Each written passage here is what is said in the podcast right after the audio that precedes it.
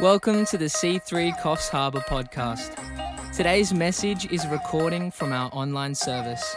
To join our online church community, visit c three c h dot online dot church and you can follow us on Instagram and Facebook. Enjoy the message.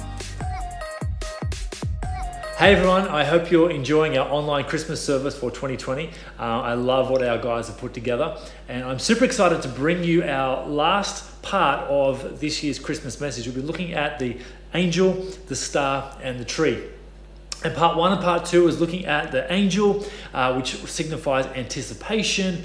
Uh, part two, we looked at the star, which signified the arrival of Jesus. And, and now we're going to look at the tree, which is a, a symbol or a signification of uh, the aftermath. And I know aftermath sounds like a, uh, a crazy word that doesn't quite fit, but basically just means the, the situation following an event. And let's be honest, it just fits with my alliteration of uh, anticipation, arrival, and the A for aftermath. So what we've looked at with the first two are how whenever there's anticipation, there's a sense of joy. And especially around Jesus, there is this joy that comes with the anticipation of his arrival. The angel visited both Mary and Joseph prior to Jesus' arrival and told them not to fear. And the opposite of fear is joy. So we can see that the angel was essentially saying, hey, be joyful. Jesus is coming. It's going to be all good. And then we also looked at part two, the arrival of Jesus, how uh, when Jesus comes onto the scene, uh, there is joy there as well. When even when he was in the womb, his cousin uh, John jumped and leaped into in his mother's womb. And so there's always a sense of joy when Jesus is around. So now we're going to look at the aftermath of Jesus, the situation after the event, what joy that you and I can have uh, in following Jesus. We've been hinging this series on First Peter one verse eight, which says, though you have not seen him, you love him. And though you do not now see him, you believe in him and rejoice with joy that is inexpressible, filled with glory. And essentially what we're reading here is that we now, twenty twenty, two thousand years after Jesus has lived on this earth and was resurrected, um, we don't see Jesus physically, but we can love him, we can believe in him, we can trust him. And when we do that, we see that, that the faith we have in Jesus brings this inexpressible, this indescribable joy, because everything about Jesus brings joy. The anticipation of his arrival brings joy. Uh, his arrival itself brings joy. And now we're going to look at the aftermath, or what happens after Jesus has left, that leaves us with this beautiful residue of joy for our life. So Jesus teaches in um, John fifteen eleven. Uh, this is a beautiful passage where Jesus is describing how um, he, he and the Father are the vine and we are the branches, and we're getting grafted into God's heavenly family. And uh, that that's part of the, the salvation process, right? As Christians, we get adopted into God's family. And then he says this beautiful thing in John fifteen verse eleven. He says, uh, knowing that we now have been grafted into this heavenly family, that uh, my joy might be in you and your joy might be full. And that is such a beautiful picture. This is the legacy. This is the aftermath of what Jesus has left for you and for me, that his joy would be in us and our joy would be completely filled.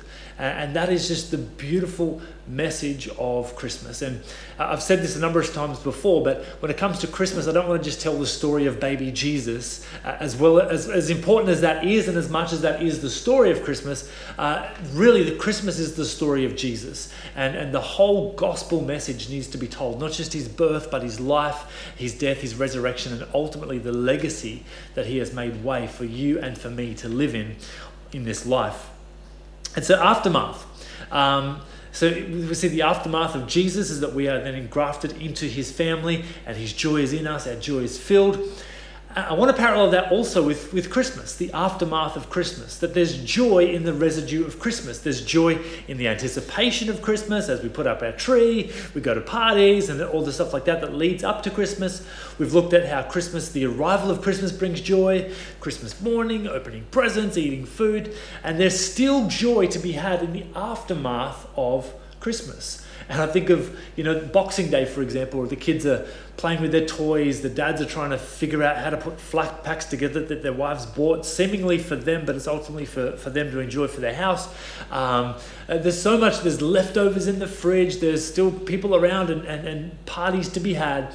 And the residue, the aftermath of Christmas is still such a joyous occasion. The memories we keep, the photos we have, the Instagram posts we have as well, really just give us this sense of joy that we are left with in the aftermath of Christmas. And and ultimately, like salvation too, we've been paralleling salvation and joy, um, and how the, the anticipation of salvation brings joy. When we hear the message of Jesus and what he can do and how God can transform our lives, that brings us joy. Uh, we looked at the, the arrival of salvation, that moment that, that you or I first encountered God and felt his presence and felt his grace and felt his mercy. That brought us this ultimate joy. And now looking at, from a salvation perspective, uh, the aftermath of that, that once we've heard the gospel, once we've uh, experienced and encountered God, the the life that we live from that moment on, the, the aftermath, if you like, is to be filled with joy. Because we see that Jesus says that his joy would be in us and our joy would be full. And so I know that life is tricky at times, life is tough. I know this season in particular can be hard for some people, especially if this is their first Christmas without a loved one, or or Christmas could bring up all sorts of perhaps negative emotions for people. But but I don't want to focus too much on that today. I want to acknowledge that, and, and I get that, and that is a real thing, and, and my heart goes out for you. But but the real message of Christmas, the real meaning of Christmas, is that God so loved the world that he gave his only son.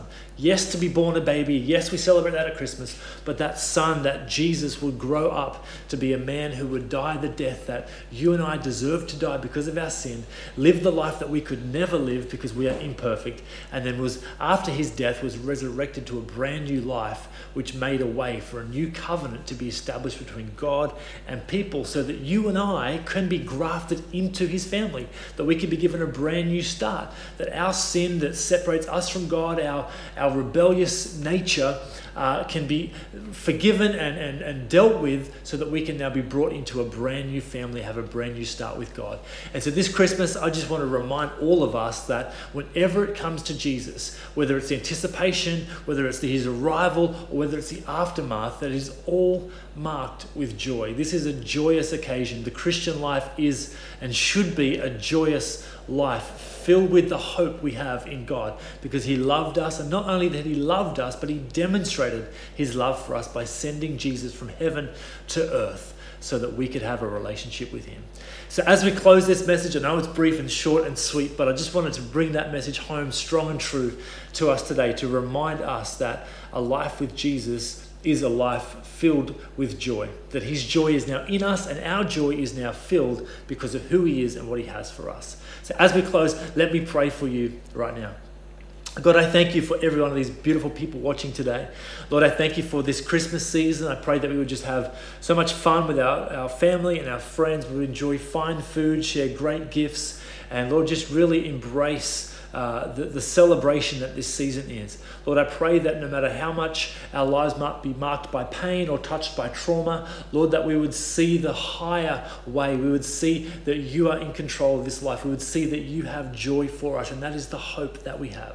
So God, I pray you would bless us today. Bless this Christmas. Bless every family uh, this Christmas. We ask this in Jesus' name. Amen. Thank you for listening to this podcast.